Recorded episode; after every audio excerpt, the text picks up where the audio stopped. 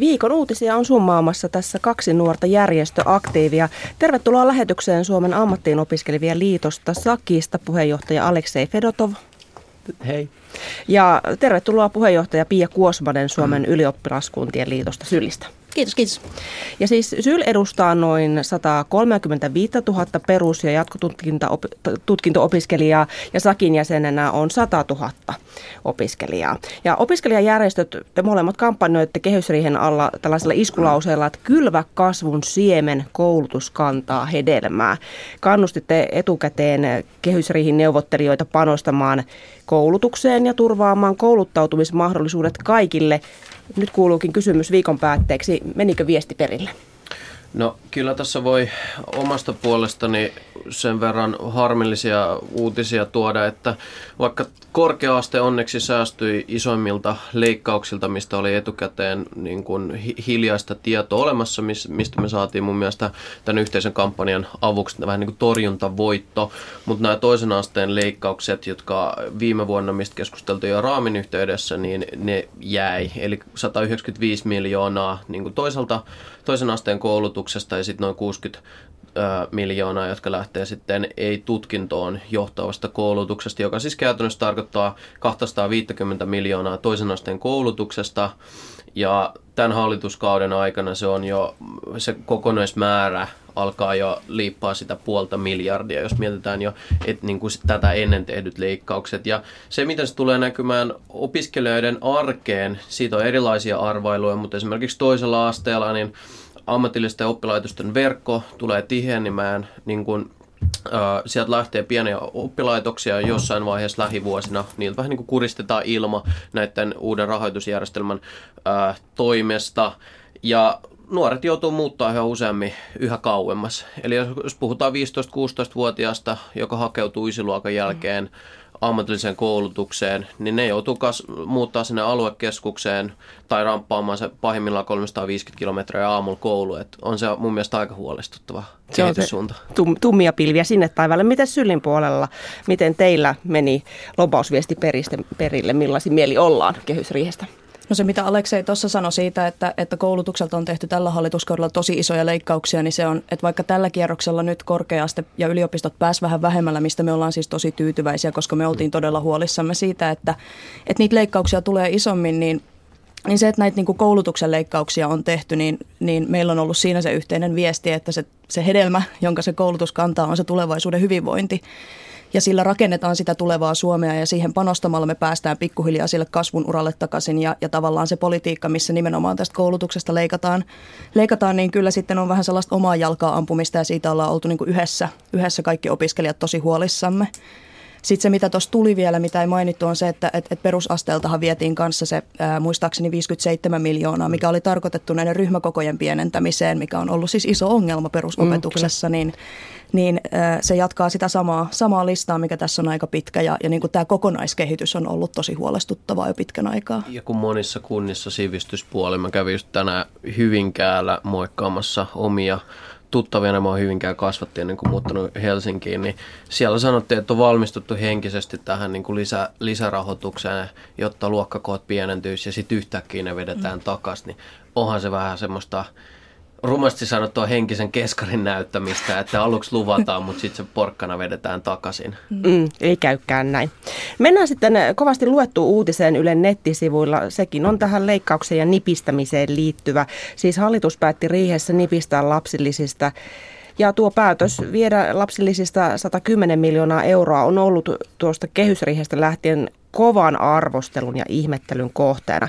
Tänään aikaisemmin on, on uutisoitu, että sosiaalidemokraateille ja vihreille ei kelpaa ratkaisu, jossa kaikilta perheiltä lisiä leikataan saman verran, eli noin 8 prosenttia.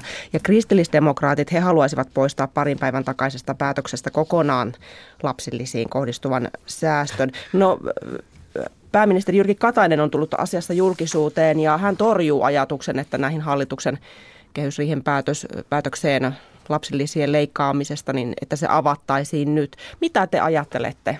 Opiskelijoillakin on lapsia, niin mm. tämmöinen lapsilisien nipistäminen, leikkaus. Kyllähän tämä on tämän tyyppistä, että kun politrukki tekee jonkun päätöksen ja sitten huomata, että mitkä sen jälkiseuraukset on ja nousee älämölö ja kansa kysyy, että no mikäs järki tässä on ja säästetäänkö tässä oikeasti vai lisätäänkö tässä niin kuin tulevaisuuden kustannuksia, niin siinä vaiheessa aletaan pyörittämään. Että kyllähän meillä oli edellisen kehysriihen jälkeen ihan samantyyppinen keissi, kun kokoomus rupesi pyörittää tätä oppivelvollisuuden nostamista, että kun siitä oli yhteisesti sovittu hallituspuoleiden välillä, niin samanlainen tämmöinen takinkääntö yhtäkkiä hallituksen sisällä ää, tapahtui. Mä toivon lämpimästi, että demarit, vihreät ja muut hallituspuoleet, jotka on vastustanut näitä lapsilisien leikkauksia ää, vasemmistoliiton tavoin, niin pystyisi tekemään vielä muutosta, koska vi- ensi viikolla tulee vasta lopulliset laskelmat. Mm. Tietääkseni siihen asti ryhmät ja puolet puheenjohtajat pystyy keskustelemaan keskenään. Ja tuossa äsken puhun äh, mun SAK ekonomistina työskentelevän ystävän, ystäväni kanssa ja pohdimme siinä ääneen kahvin, kahvin äärellä, että mitä niin kuin aidosti tämä tarkoittaa lapsiperheille, että mediassa on heiluteltu, että se tarkoittaisi vain niin sanotusti kahdeksan euroa, mutta jos sulla sattuu olemaan useampi muksu, ja jos sitten katsotaan koko vuoden sitä kustannuksia, paljon sut leikataan pelkästään lapsilisän kohdalla, niin se voi tarkoittaa yli tuhatta euroa, plus muut, mitä, mitä leikkauks, mihin leikkaukset kohdistuu, lääkemaksut ja muut. Mm, näin sanoi siis Aleksei Fedotov Sakista. Entä Pia Kuosmanen, leikkaisitko sinä lapsillisista vai antaisitko olla? Aika kylmää kyytiä. Lapsiperheet on, on tässä yhteiskunnassa niitä heikko-osaisia hyvin usein. Ja, ja työllisyystilannekin on mitä on, että siinä vaiheessa, kun sulla on, sulla on lapsia, lapsia kotona ja täytyy jostain leipä tuoda pöytään, niin se, että lapsillisista leikataan on aika, aika kovaa menoa. Ja tota, Yleensähän niin kuin lapsiperheissä tulot menee pääosin niin kuin välttämättömyyksiin ja kulutukseen. Ja tavallaan se, että, että leikataan näistä tuista, niin se todennäköisesti sitten leikkaa myös siitä kotimaisesta kulutuksesta. Ja nyt kun meillä ei vientikään vedä, niin, niin se on oikeasti ehkä, ehkä vähän niin kuin huono juttu tässä kohtaa, että tota, ei kyllä, ei kyllä niin kuin tunnu hyvältä tämä päätös. Tämä päätös. Et mä ymmärrän, että taloustilanne on raskas, mutta, mutta mun, mielestä, mun mielestä pitäisi aina miettiä, että mistä niin kuin voidaan leikata sen sijaan, että leikattaisiin niin kuin kaikkein, kaikkein heikko-osaisimmilta tässä yhteiskunnassa. No tämän kehysriihen jälkimainingeissa vasemmistoliitto päätti jättää hallituksen, koska puolue ei hyväksy hallituksen kehysriihiesitystä. Puheenjohtaja Paavo Arhimäen mukaan vasemmistoliitto ei voi olla siis mukana säästöpaketissa, joka rokottaa pienituloisia ja heikentää perusturvaa. Ja kuunnellaan tähän pieni pätkä, miten Arhimäki perusteli tuota lähtöä ihan tuoreeltaan. Tässä on niin paljon sellaisia asioita, jotka koske, soti näitä meidän perusperiaatteita, sitä, sitä kolmen vuoden linjaa, jota hallitus on tehnyt vastaan, että me ei tätä, tässä muodossa voida tulosta hyväksyä. Se, että täysmääräistä indeksikorotusta ei tule työttömille eläkeläisille opiskelijoille, eikä myöskään sitä, että lapsiperheiltä leikataan lapsilisien kautta, mutta myös työssä käyviltä lapsiperheiltä monta muuta kautta. Ja myös se, että kaikkein sairaimmat jo lääkekustannukset tulee nousemaan. Näin siis äh, Vasemmistoliitosta Paavo Arhimäki. Ja pääministeri Jyrki Katainen kommentoi Vasemmistoliiton kahden ministerin lähtöä hallituksesta tähän tapaan. Suomen tilanne on niin haastava, että jonkun ne hommat pitää hoitaa. Siitä ei tulisi yhtään mitään, jos kaikki sitten päättäisivät olla käyttämättä oikeuttaan tehdä päätöksiä. Jonkun tässä maassa pitää päätöksiä tehdä, vaikka ne olisivat vaikeita tai siinäkin tapauksessa, että yksin tekisi joitakin asioita toisella tavalla. Näin siis pääministeri Jyrki Katainen. Miten te otitte vastaan tämän uutisen Vasemmistoliiton lähdöstä? No tuossa puhuu kaksi, kaksi aika pitkän viikon tai pitkät viikot tehnyttä, tehnyttä ihmistä. Ja kuultaa äänestä. Sen kuultaa äänestä ja sen näki myös telkkarista ja, ja tiedetään, että helppovääntöhän tämä ei kellekään ollut, mutta, mutta niiden ennakkotietojen mukaan, mitä, mitä meilläkin oli siitä, että millaisia asioita tässä kehysriihessä on ja tiedettiin, että säästötavoitteet on ihan valtava, valtavan isot ja, ja tiedettiin, että käytännössä kaikki asiat ja kaikille puolueille myös keskeiset asiat on, on neuvottelupöydällä, niin ei, ei tämä niin kuin yllättänyt, että näin kävi että vasemmisto sitten lopulta löysi tai, tai totesi, että, että on niin monta kynnyskysymystä, mistä he ei voi antaa periksi, että he, he mieluummin sitten pitää kiinni periaatteistaan. Että tämä ei ollut kyllä yllätys, yllätys mm. sitten, että näin kävi. No kyllä mä osaltani ja Sakin puolesta myös haluaisin kiittää Ar- Arhista, tai Arhimäkeä siitä työstä, mitä se on tehnyt edellisen kolmen vuoden aikana nimenomaan tämän ä, opiskelijoiden opintotuen puolesta taistelemiseen ja yleisesti niin opiskelijoiden ä, oikeuksien pitämiseen. Tietysti poliitikolle aina perääntyminen on raskas paikka ja ollako johdonmukainen vai eikö, niin tämä on, voidaan tietysti kysyä, että onko tässä myös tämmöistä pientä vaalipelaamista ilmassa, mutta kyllä mä itse on sen verran humanisti, että mä nostaisin myös niin kuin näiden leikkauksien sosiaalisen ulottuvuuden esille. Eli se, että jos me harjoitetaan vahvaa tämmöistä austerity-politiikkaa ja juostaan se meidän luotto, a, luottoluokituksen perässä, niin muistetaanko me aina, että miten ne leikkaukset faktuaalisesti muuttaa meidän arkea. Et jos katsoo Keski-Eurooppaa, Kreikkaa, Espanjaa sun muuta, missä on käytännössä muodostunut sukupolvia, jossa nuorilla on kadonnut täydellinen tatsi siihen elämään. Että ei ole minkäänlaista rytmiä, uskoa tulevaisuuteen, koulutusta ja muuta. Mä en halua tietysti musta maalla laittaa, niin kuin, luoda niin isoja pilviä meidän taivaalle. En usko, että meidän tilanne on läheskään niin paha kuin siellä, mutta haluaisin vaan muistuttaa, että onko tämä niin kuin ny- nykyvelan niin kuin leikkaamisesta, niin onko se, onko se niin oikein, että mahtaako se myös tuoda mukanaan lisää laskuja tulevaisuuteen? Et me ollaan kyllä nähty, mitä 90-luvun leikkaukset, kuin isoja laskuja on tuonut 2000-luvulla mukanaan. Mm. Pia. Joo, ja mä itse asiassa niin mietin, että jos miettii sitä isompaa kuvaa, että mikä tässä nyt on ollut tämä, tämä vallitseva poliittinen ilmapiiri, niin tässä on selkeästi niin kuin kaksi sellaista näkemystä siitä, että mikä on niin kuin yksilön rooli yhteiskunnassa ja yksilön vastuu itsestään yhteiskunnassa. Niin nämä kaksi näkemystä tällä hetkellä niin kuin hakee uutta asemaa toisiinsa nähden, että, että toisaalta on tämä niin kuin, heikommista huolenpitäminen ja tavallaan valtion suuri rooli, suuri rooli yhteiskunnassa ja huolehtiminen siitä, että, että kukaan ei putoa tavallaan niistä raoista, mutta että sitten on myös yhä enenevissä määrin keskustelu siitä, että yksilöllä on enemmän vastuuta itsestään ja, ja tämä on niin kuin ikuisuus, ikuisuuskeskustelu demokratiassa, mutta mun mielestä jotenkin konkretisoitu tosi vahvasti nyt että tässä, mm. tässä kehysriihessä, että oli nämä niin kuin kamppailevat voimat, joiden välillä sitten tehtiin jonkinlaisia poliittisia kompromisseja. Mm. Tässä puhuttiin jo tummista pilvistä ja siitä saadaankin aasinsilta seuraavaan aiheeseen. Nimittäin eilen kerrottiin, että lentoyhtiö Finnair aloittaa mittavat YT-neuvottelut Yhtiö tähtää siis lähes 700 työntekijän vähentämiseen, jos muita säästökeinoja ei löydy. Ja sitten on kerrottu myös, että tekstiili- ja designyhtiö Marimekko irtisanoo 22 henkilöä YT-neuvottelujen päätteeksi. Silloin kun YT-neuvottelut Marimekossa alkoivat helmikuussa, niin oli arvioitu vähennystarpeeksi 55 henkilöä, eli vähemmän irtisanotaan. Pia Kuosmanen ja Aleksei Fedotov, kuinka paljon tämmöiset vähän väliä putkahtelevat YT-uutiset hermostuttavat opiskelijoita, teidän jäseniänne? No jos oot ammattiopiskelija Suomessa ja sä löydät alaa vastaavan mielenkiintoisen työssäoppimispaikan, sillä e- toisen ja kolmannen vuoden aikana, niin tilastojen mukaan edelleen, vaikka pai, niin kuin työpaikkoja menee alta ja niin kuin, tämä työelämärakenne muuttuu, niin työtä on silti mahdollista saada ja kohtalaisen hyvin. Eli siis se oman alan asiantuntija, nimenomaan ammattiin opiskeleva, niin todennäköisesti saa sitä alansa vastaavaa duunia. Siihen tietty pitää tehdä hommi, että mikä ei tule niin kuin helposti taivaalta. Mutta kyllähän nämä niin kuin jatkuvasti putkahtelevat YT, niin kieltämättä luo kysymyksiä, että minkälainen, missä on Suomen tulevaisuus, mistä niin kuin haetaan sitä talouskasvua ja semmoista niin kuin yleistä hyvinvointia, mitä sitä voi jakaa yhteiskunnan sisällä. Ja tässä vaiheessa mä ehkä haluaisin pidättäytyy semmoisessa niin positiivisessa ajattelussa.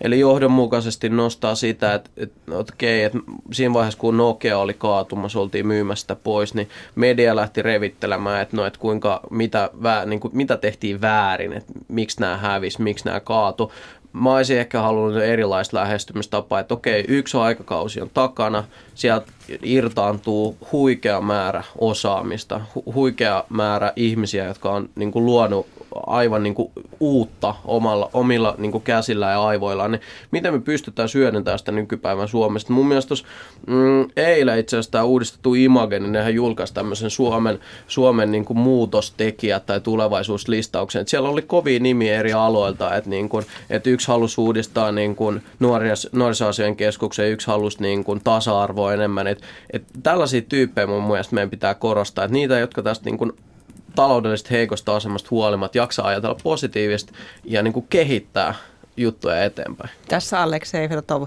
liputtaa positiivisuuden puolesta. Entä Pia Kuosmanen? No itse asiassa toi positiivisuus on sellainen juttu, mistä mäkin mielellään puhun, että, että nuorethan tutkimuksen mukaan, tutkimusten mukaan siis uskoo omaan tulevaisuuteensa ja uskoo siihen, että he kyllä jollakin tavalla pärjää ja, ja löytää sen tiesä tässä maailmassa.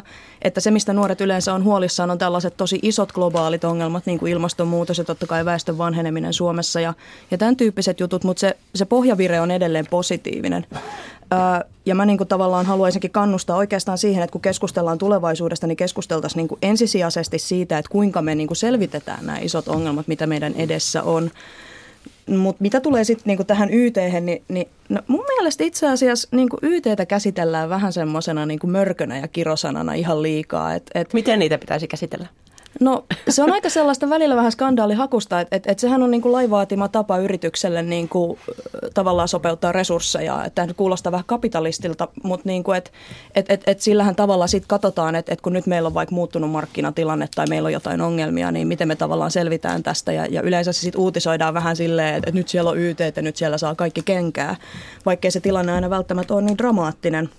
Ja tota, mä en niin kuin usko, että että vaikka näitä aika paljon onkin mediassa, että että et nuoret sitten kuitenkaan niin kun kokee, että se välttämättä tarkoittaa, että se osuu aina just omalle kohdalle. Et siinä on se pieni, niin kuin mä sanoin, semmoinen positiivinen tulevaisuuden usko kuitenkin pohjalla. Aleksei? Mutta tästä huolimatta mä ehkä haluaisin aina muistuttaa nuorille, erityisesti jotka on nyt siirtynyt myös työmarkkinoille sieltä koulutuksesta, että uskaltaa – niin kuin ajaa omia oikeuksia ja seistä sen takana, mitä niille kuuluu. Et mitä Finnair-tyyppiseltä yritykseltä oli niin kuin ennen näitä YT, tämän tyyppistä perseilyä, että niin kuin ulkoistetaan sitä henkilöstöä, kierretään paikallisia työehtosopimuksia mm.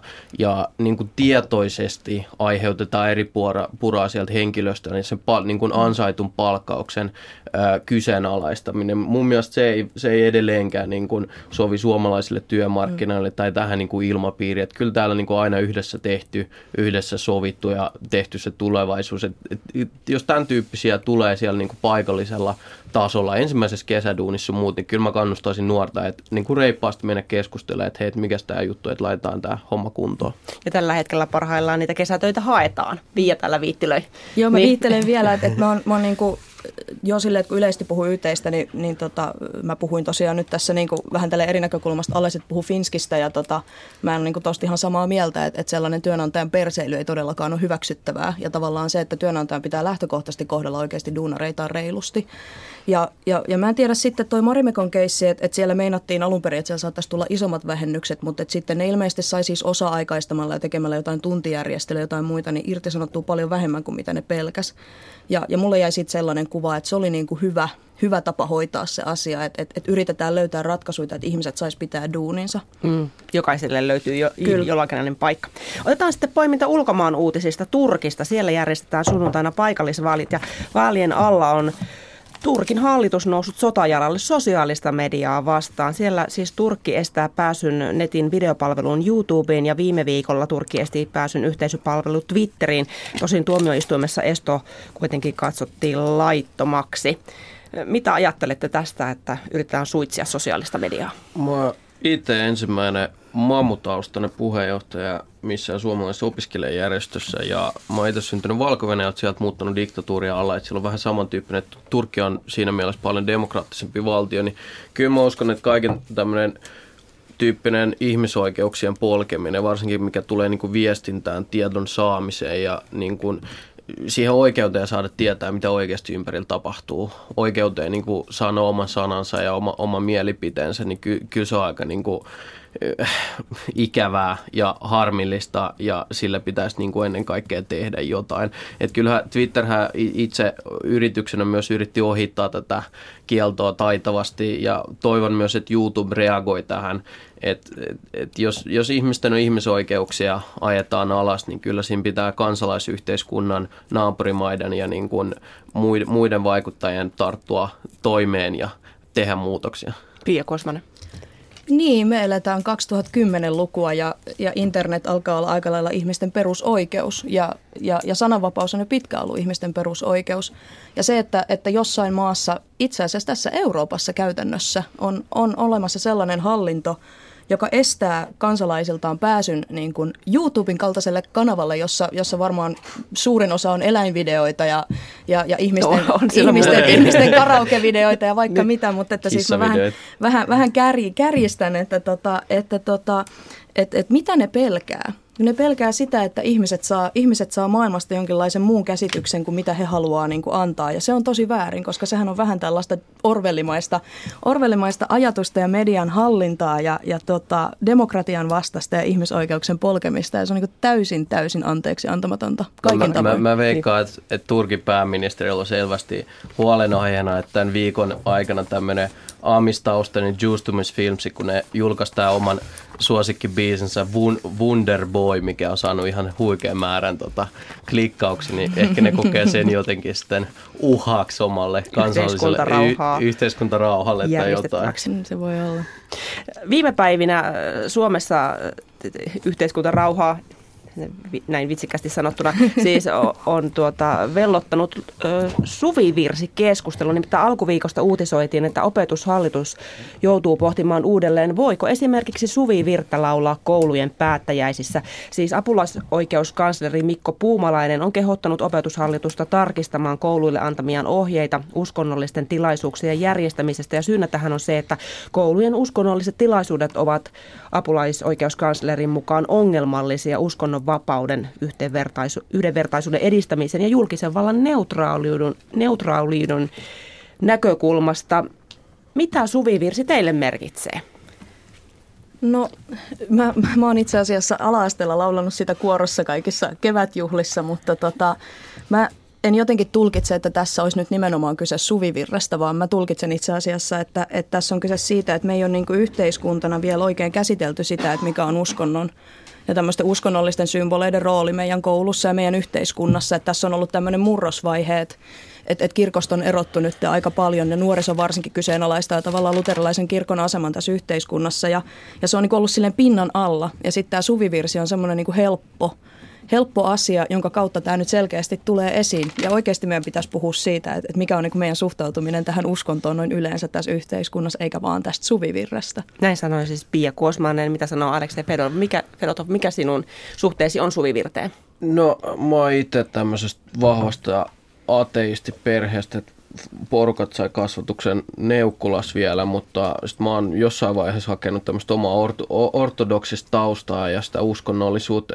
Ei, ei mulla ole ongelma sen kanssa, että jos joku hoilaa ke, niin kuin suvivirtää koulussa, mutta niin kuin Pia sanoi, niin mä veikkaan, että tässä on taustalla tämmöinen laajempi yhteiskunnallinen keskustelu, mitä ei ehkä tuoda vielä niin vahvasti niin sanotusti kissapöydälle, että, että mikä se niin kuin luterilaisen kirkon ää, asema versus valtio. Niin mä veikkaan, mm. että tässä on se perimmäinen kysymys. Ja myös siitä, että mikä on muiden uskontokuntien asema tässä yhteiskunnassa. Et, niin kuin mä sanoin, että Suvi, henkilökohtaisesti Suvivirsen kanssa ei ole mitään ongelmaa, mutta kyllä mä muistan lapsuudesta, niin kyllä mä vähän ihmettelen, jos meillä tuli pastori pitää jotain aamuavausta tai tämmöistä saarnaa sun muuta. Et ihan niin kuin, ei, ei pelkästään oma puolestaan, vaan niin kuin muiden puolesta. kun oli erilaista taustaa opiskelijoilla ja muuta, ja sitten kun niin kuin ängettiin sitä omaa yhtä totuutta, niin kyllä se vaikutti jotenkin vähän niin kuin epäsopivalta nykyvuosikymmenelle. Et kyllä mä uskon, että luterilainen kirkkokin on liberalisoitunut niin paljon tässä vuosikymmenten aikana, että, että niilläkin varmaan alkaa löytyä ne uudet keinot oikein oikeasti mm. tehdä sitä lapsi- ja nuorisotyötä, mikä myös niin kuin kehittää niiden omaa toimintaa. Että se ei tarvi olla niin sanottu pakkopullaa ja tämmöistä niin kuin keinotekoisesti siinä oppilaitoksien mm. aamuavauksissa syötettyä tavaraa. Minkälaista perinnettä suvivirsi teistä teille niin kuin viestittää, koska Suomen luokanopettajat ry on ottanut voimakkaasti kantaa suvivirren perinteisen aseman säilyttämisen puolesta koulussa? Onko se Onko sillä minkälaista perinte, perinnefunktiota teidän silmissänne? Kyllähän sillä varmasti jonkinlainen asetelma tämmöisessä suomalaisessa kulttuurihistoriassa ja tässä niin kuin valmistujaisjuhlissa ja kaikessa mahdollisessa, mutta tota, yhteiskunta muuttuu, ajat muuttuu ja mun, mun mielestä käytännöt pitää muuttua sen, sen mukana. Eli tota, itse niin kuin sanoin, että Suviviren kanssa ei mulla ei mitään henkilökohtaista ongelmaa, mutta nimenomaan uskonto-opetus ja tämmöiset laajemmat messut ja muut, mitä mä tiedän, että monissa oppilaitoksissa vielä on, niin niistä mä haluaisin enemmäkseen keskustella. Ja mä uskon, että se on myös ollut niin kuin yritystä tuoda tätä keskustelupinnalle, mutta se vaan helposti jää junnaamaan tämän suvivirren ympärillä. Mm. Joo, ja siis mä oon myös sitä mieltä, että, että, että perinteet on arvokkaita, mutta kannattaa aina muistaa, että ne on myös vain perinteitä. Ja, ja jos, jos ainoa syy pitää jokin asia olemassa on, on se, että se on perinne ja näin on aina ollut, niin musta se ei ole argumenttina koskaan kauhean vahva. Että kyllä mä niin ennemmin koen, että, että se symboliikka, mitä se ehkä edustaa joillekin ihmisille, ei ole niin tärkeä, kun ne arvot, mitä sillä laululla yritetään välittää ja ne kristilliset arvot, mitä vaikka luterilaisuuden taustalla on, mikä on siis esimerkiksi suvaitsevaisuus ja muiden ihmisten huomioiminen ja kaikkien mukaan ottaminen, jotka on arvoina ihan tosi kestäviä mun, mun mm. mielestä. Mm. Ja se on niin kuin tärkeämpää, että välitetään niin kuin näitä arvoja ihmisille ja niille koululaisille siellä kevätjuhlassa, kun että niin kuin pidetään kiinni tällaisesta symbolisesta eleestä, joka joillekin ei merkitse mitään – joillekin se ehkä merkitsee jotain ja sitten jotkut lapset se pistää käytävää venaamaan, että se, se on niinku ohi se, se, se laulu. Niin, niin mun mielestä tässä niinku nämä prioriteetit kuntoon. Mm. Jos suvivirsi pitäisi korvata jollakin kesälomalle virittävällä kappaleella, niin mikäs biisi tulisi teille mieleen? Eikö Popedalt tullut tämä pitkä kuuma kesäehdotus? Mä no, luulen, että se ei kyllä, Jos ajatellaan klassikkopuolet, mutta kyllähän näitä on äh, joka kesä tullut näitä kesäkumibiisejä, myös, missä yhdistetään tämmöistä seksuaalivahvistusta peruskoululaisille ja muuta, niin tota, saa, saa nähdä. Mun mielestä siihen voi reippaasti lähteä hakemaan jotain uutta, uutta drivea. Niin. Kenties sävellettä itse. No mulla ei kyllä siihen ole lahjoja. Mä luulen, että kukaan ei halua kyllä sitä biisiä laulaa. Annetaan mutta... meidän ta- osaavien opiskelijaa jäsentä ja aktiiveja hoitaa se homma kuin meidän puolesta. Pysytään me lestissämme. Otetaan vielä po- poiminta tältä viikolta maitohyllyiltä. Siellä nimittäin on päivitelty maitopurkkeihin ilmaantuneita korkkeja. Aiemmin viikolla nimittäin uutisoitiin, että Valio ottaa vuoden loppuun mennessä käyttöön korkin valtaosassa näistä nestekartonkin pakkauksista, pakkauksistaan ja muu maitoala tarkkailee tätä kehitystä. Mitäs olette mieltä? Maitopurkkiin korkki vai ei? Nyt on kova skandaalin käry ilmassa. Kyllä tota... tämä on traaginen muutos. Mitä tämä tekee peruskoulun keittäjätädeille, jotka on tottunut avaamaan sen tölkin parikymmentä vuotta sillä samalla tavalla? Mm. Mutta tota, no musta on ollut ihan tosi käteviä nämä tämmöiset kierrekorkit mehupurkeissa tai, tai jossain sellaisissa pienissä purkeissa, mitä roudaa vaikka laukussa mukana ja, ja ne saa sitten suljettua kätevästi. Mutta, mutta niin kuin yksi sellainen pointti, mikä on ehkä ihan relevantti, on se, on se että siitä tulee muovijätettä. Että aiemmin mm, pahvitolkit mm, on pystynyt, niin, että, että pahvitolkit pystyy kierrättämään aika kätevästi, mutta että sitten muovihan on sellainen juttu, mikä ei tässä ihan niin kuin lähivuosi miljoonina maadu mihinkään. Käsittääkseni tämä korkki oli kierrätettävä, jos muistan no niin. uutisesta oikein. Mä en ole mutta... tosiaan tätä, tätä huippu-uutista nyt bongannut tänään, mä pahoittelen. Äh, niin, mitä? Mä, mä haluan aina peräkuuluttaa ehkä yksin eläjien niin kuin huomioimista tämmöisistä kuluttajina, ettei vaan tehdä tuotteet tavallaan pelkästään suurperheille, vaan huomioida ne, jotka on kiireellinen elämä, asuu yksin, ei kuluta niin niin paljon, niin mä veikkaan, että jos tällaisesta mm. niin kuin, tulokulmasta lähestyy, niin sen pyst- korkin pystyy laittamaan myös kiinni ja sitten palaamaan siihen, että ei tarvitse kokoista pakkausta kerrallaan käyttää. Mutta mm se, se, mistä mä oikeasti diikkasin aikoinaan maitopurkeissa jossain vaiheessa, oli näitä runoja, mitkä toi Totta. aamuun semmoista niin kuin herkkyyttä. Niin tota, itse tämmöistä Tommi Tabermania kovasti ihailevana ihmisen, niin mun, mun mielestä niistä pitäisi olla, niin kuin tämän korkkikysymyksen sijaan, mä laittaisin ehkä niin kuin maitopurkkeihin enemmän runoja, jotka antaisi siihen niin kuin heti päivä, päivän starttiin semmoisen inhimillisen, semmoisen rakkauden täytteisen potkun minkälaisen runon haluaisit nyt ajantasan uutispuntarin lopuksi kenties lausua? Tuleeko mieleen? No itse asiassa mä it, jonkin verran harrastan äh, runoja ja mä voisin lukea teille itse kirjoitetun runon. No joo. Tämän nimi on Keväinen aamu. Auringon puhjetessa pimeyden maahan on ilolle sijaa tämän surkeuden keskellä. Nyt kivettyneet ilmeet rakkauden kohtaa ja kärsimättömyyskin laajaksi innoksi muuttuu.